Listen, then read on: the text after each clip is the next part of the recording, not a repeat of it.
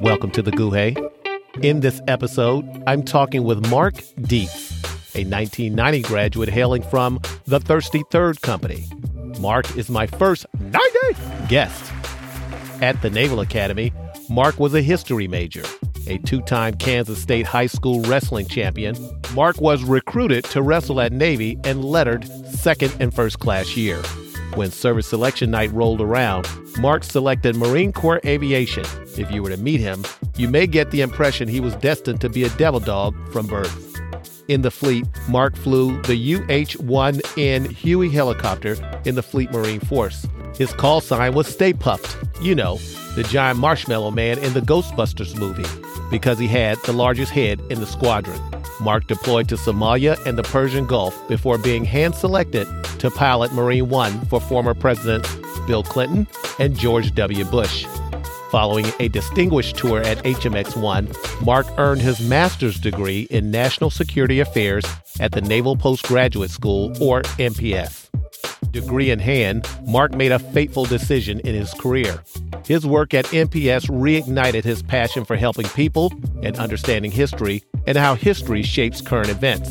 Knowing it would extinguish his rising star and chances for command, Mark traded in his warfighting sword for diplomatic service as a foreign area officer.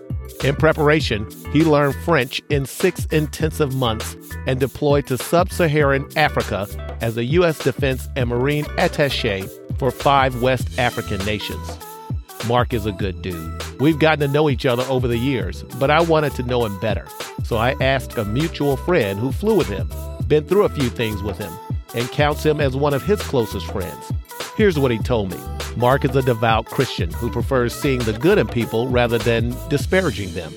He's motivated by making a difference and sharing his good fortune with the less fortunate. He's competitive, but only for the betterment of himself, not the destruction of his opponent. It's impossible to be a more loyal friend, colleague, husband, father, or person than Mark Deets. Here, here. Before retiring from the Marine Corps, Mark completed the circle by returning to Navy as a history instructor. His experience teaching midshipmen lit the flame for his life's pursuit. He's joining us today to tell us why and how he transitioned from flying combat helicopters to his dream job as an assistant professor at the American University in Cairo, Egypt. Let's get started.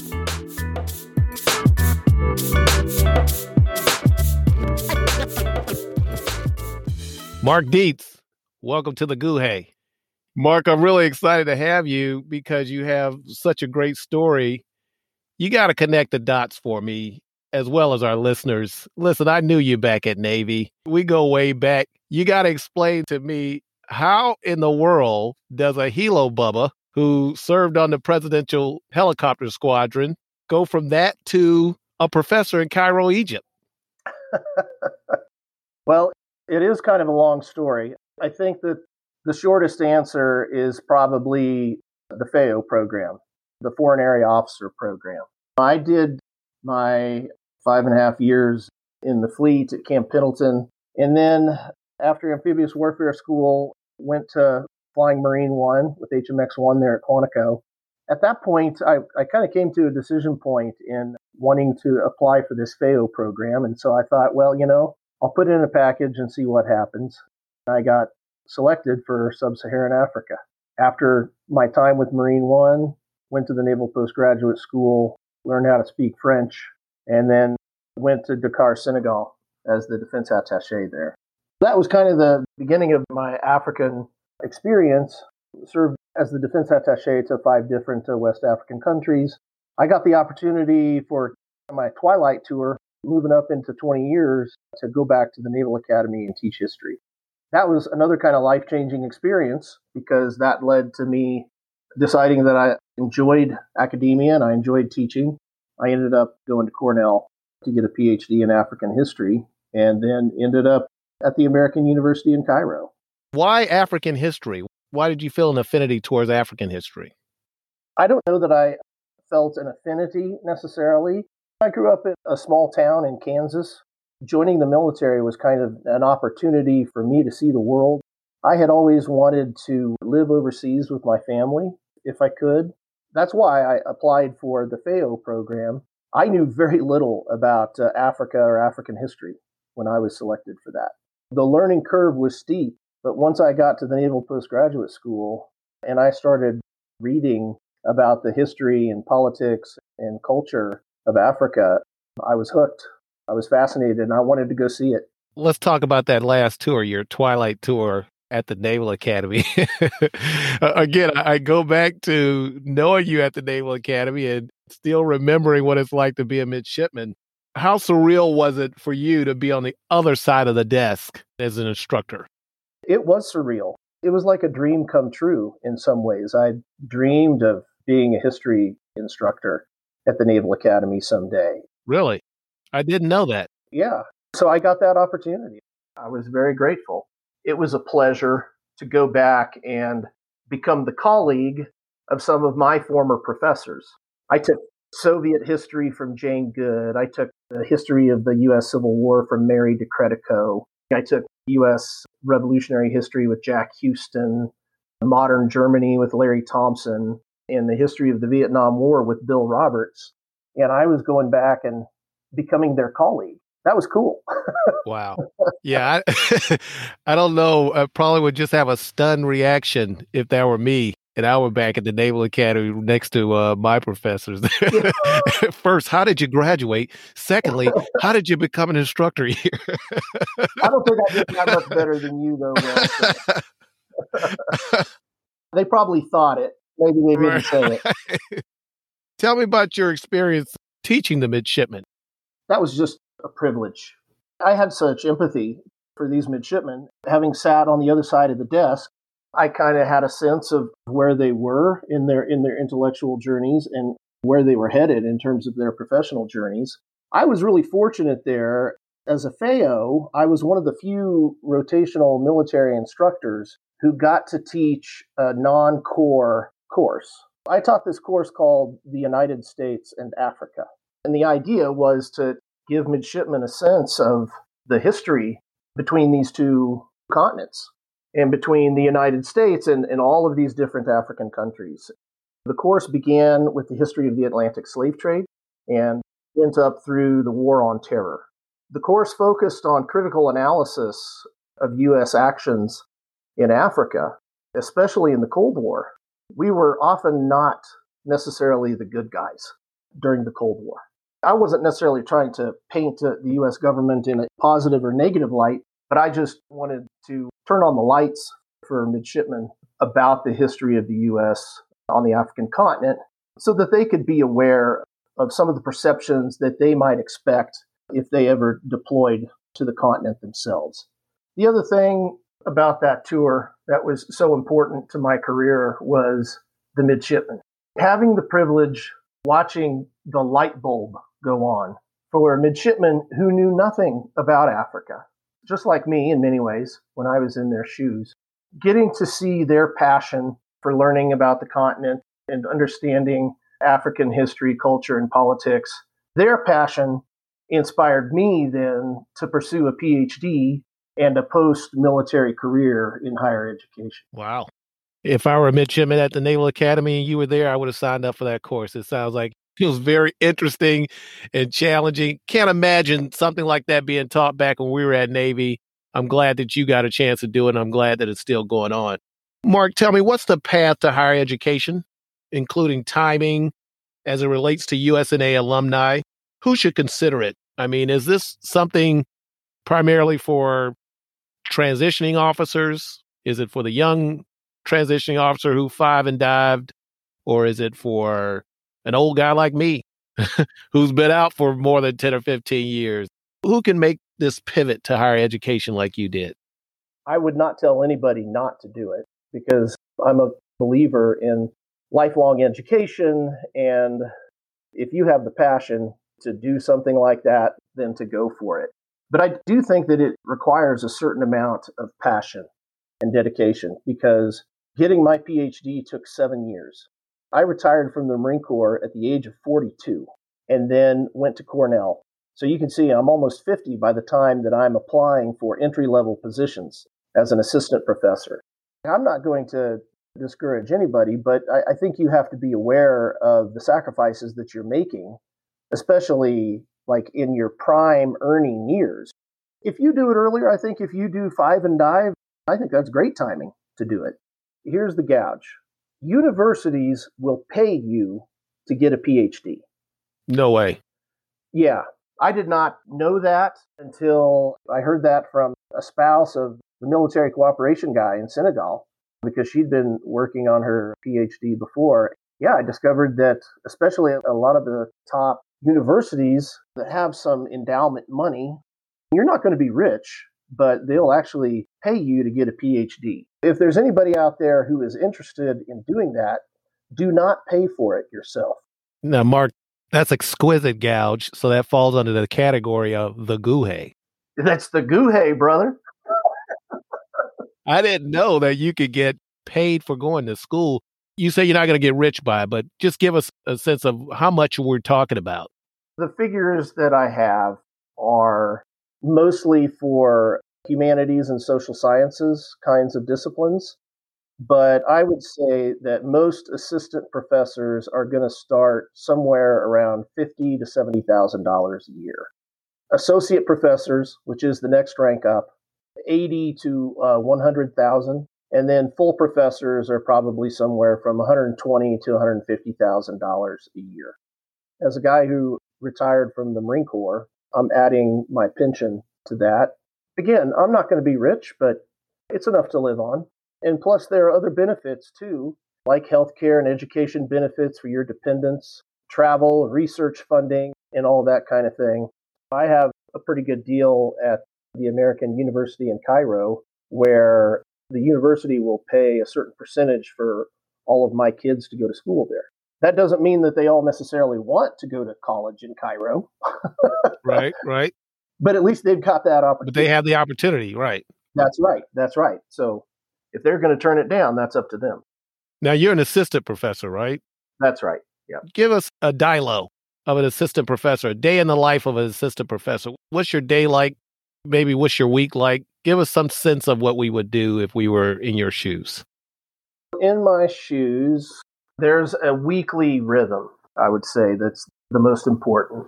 As an academic, and I think this is going to be true regardless of the discipline that you might go in, it depends somewhat on the institution, but in general, academics are expected to do research and publish. They are expected to teach, of course. And third, they are expected to perform service service for the department, service for the university, service for the profession. Collateral duties is what you're talking about. You have a lot of collateral duties. Right. Well, that's the service kind of stuff, serving on various committees and some other extra things that are optional. For example, I'm the Francophone book review editor for the Journal of West African History. I did not necessarily have to sign up for that, but I saw it as a wonderful opportunity to work with a wonderful group of professionals in the editorial board that I work with led by our editor in chief, Nwando Achebe from Michigan State University.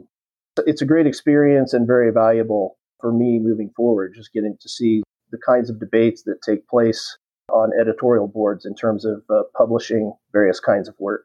If you're teaching at a university, the thing that takes up most of your time is teaching.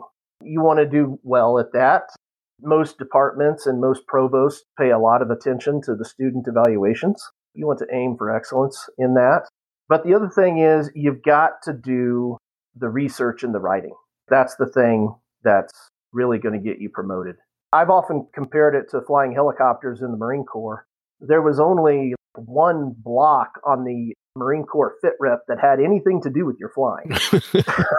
okay. Every, everything, everything else was related to your ground job. It's kind of like that, you know, in this split between research and writing and teaching.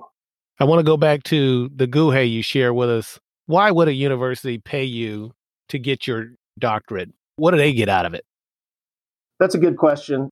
The main thing is teaching.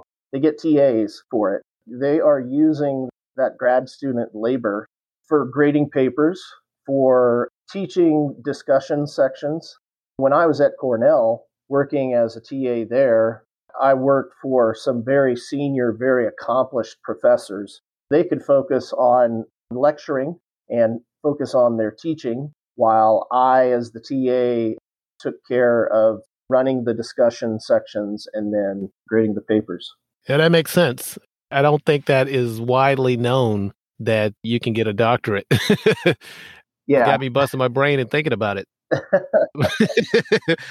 I don't know if I have the appetite at this point in my life to uh, to go back to school. I think uh, Navy and Pepperdine were enough for me. I still had the juice at the age of 42. I don't know that I do now at the age of 53. But I think for younger Naval Academy graduates, people who are coming out of the service at an earlier point in their careers and they've got that passion and they've got that drive, then they should go for it.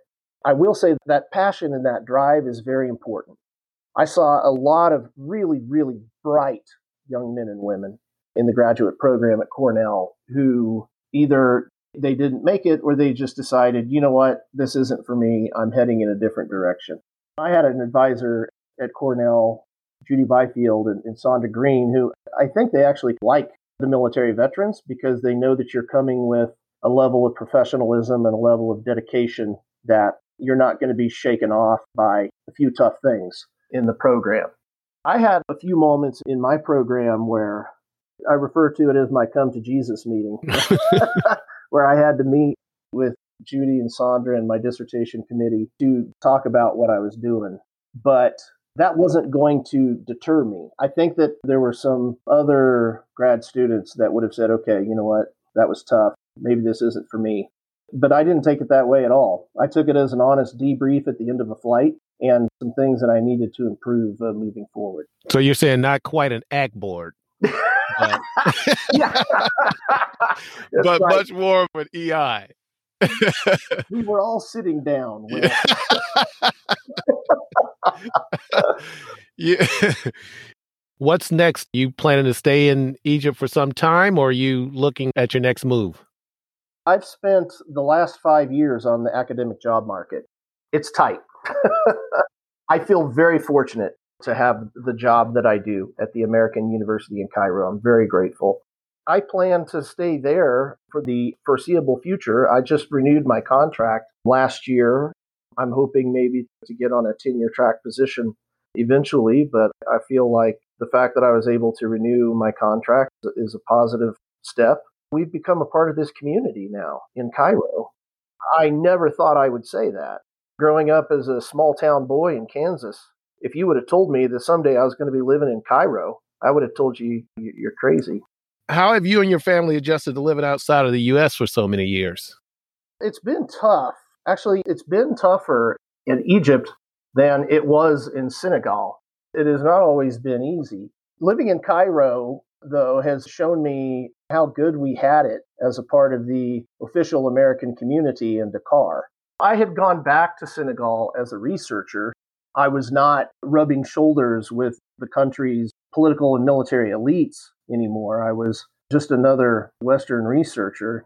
I stayed with a family in Senegal that kind of became my host family, and I'm still in touch with them. I got to see that life was very different when you're not a part of that official U.S. community. But in any case, I think because of all of that, I was actually kind of overconfident when moving to Cairo.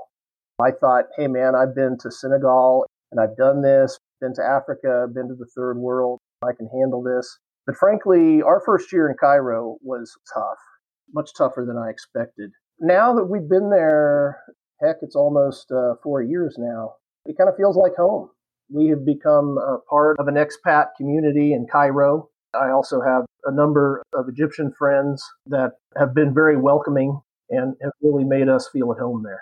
Mark, you're way over in Egypt, but you're likely have generated a number of additional questions from people out here who might be interested in moving on to higher education. By the way, it's been a hot topic on this side of the pond because the Naval Academy recently had a session about moving on to higher education or transitioning to higher education. And they talked about not only being a professor, but other roles that are in the university system that people can take advantage of. If you're a facilities manager, for example, or you are involved in operations, there are roles within higher education for that. So I think it's becoming a hot topic. People are talking about it. So I think your visit to the gOOhay is timely in that regard. You're giving one side of it in terms of being a professor, which I think is very interesting. So I do expect that people are going to reach out to you or want to reach out to you to hear more about what you're doing over in Egypt. What's the best way to reach you? How should shipmates reach out to contact you? They can reach me on LinkedIn. My email is also available on the AUC History Department website. You shoot me an email, that's probably the quickest, most direct manner, but certainly LinkedIn would work as well. I'm going to let you out on this one. We've been talking about we go way back. You're part of the Ohana. We've shared some good laughs and good times, but I know there's a lot of good stories in there. You decide where you want to pick them from. Tell me something I don't know. Tell me something about Mark Deets that will teach me something new. Make me say, is that right? Well, did you know that I have three African kids? I did not know that. is that right? That is right. At the end of my attache tour in Dakar, Senegal in 2007, my wife began to talk to me about adopting. We already had three biological children. And at first I just said, honey, you know what? That's great for other people, but that's just, that's not me.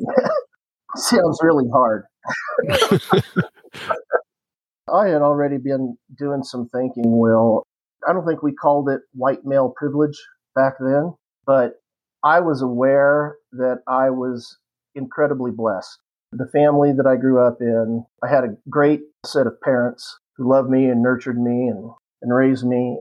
I was aware of this, the stability of a home, that solid home stability, I think that was so important after seeing the poverty and the inequality and things like that that I saw in West Africa, we went down this path of adopting three children from Ethiopia in 2007.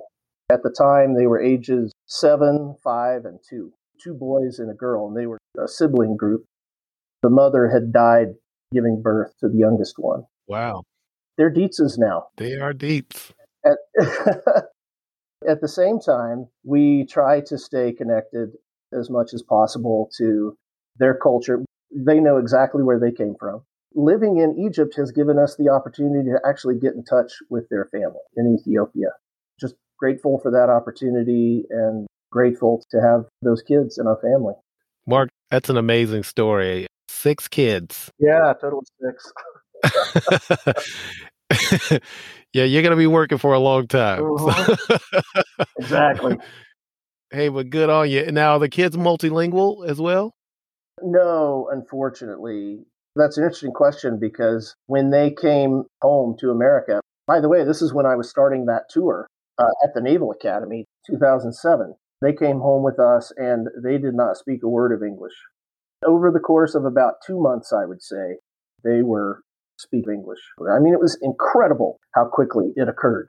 Originally, they were in ESL classes and things like that at school. Eventually, they worked their way out of that. If you met these kids, you would think they just grown up in America the whole time. You couldn't tell the difference. Right. Well, I hope that they're able to speak their native language as well, maybe even some French. They're trying to relearn it. Unfortunately, I think that what is part of the adoption process, they lost their home in coming to my family. They went through a lot of trauma. And then when they came to America, they were trying so hard to fit in and trying so hard to learn English that they let that Amharic, which was the language that they spoke in Ethiopia, they let that go. There's tons of Ethiopians in the greater Washington, D.C. area. If we'd go to eat at an Ethiopian restaurant or whatever, I'd try to get Ethiopians to come over and speak to them in Amharic. But our kids were just always so shy about that and they kind of refused to answer. Again, I think the reason is because they were trying so hard to fit in with our family and with American culture that it's really sad, but they hardly speak any Amharic now. Now that they're becoming young adults, I think that's something that they're going to want to recover. Mark, we could talk about that for a whole episode, but I'm going to let you go. You've been a fabulous guest. Thank you for coming on the gOOhay. Always pleased to see you. It's been my privilege, Will. Thank you so much. I'm very impressed with what you're doing. So keep doing it, Mark, and looking forward to talking with you again soon. Sounds good. Alhamdulillah. Go Navy. Go 90. I want to give another big thank you to my guest today, and thank you for listening. Please subscribe to the podcast and more importantly, tell another shipmate to do likewise. The more shipmates are talking, the more opportunities we will create for each other. For show notes on today's episode, please go to theguhe.com. Until next time, I'm William Jones. Keep chopping wood.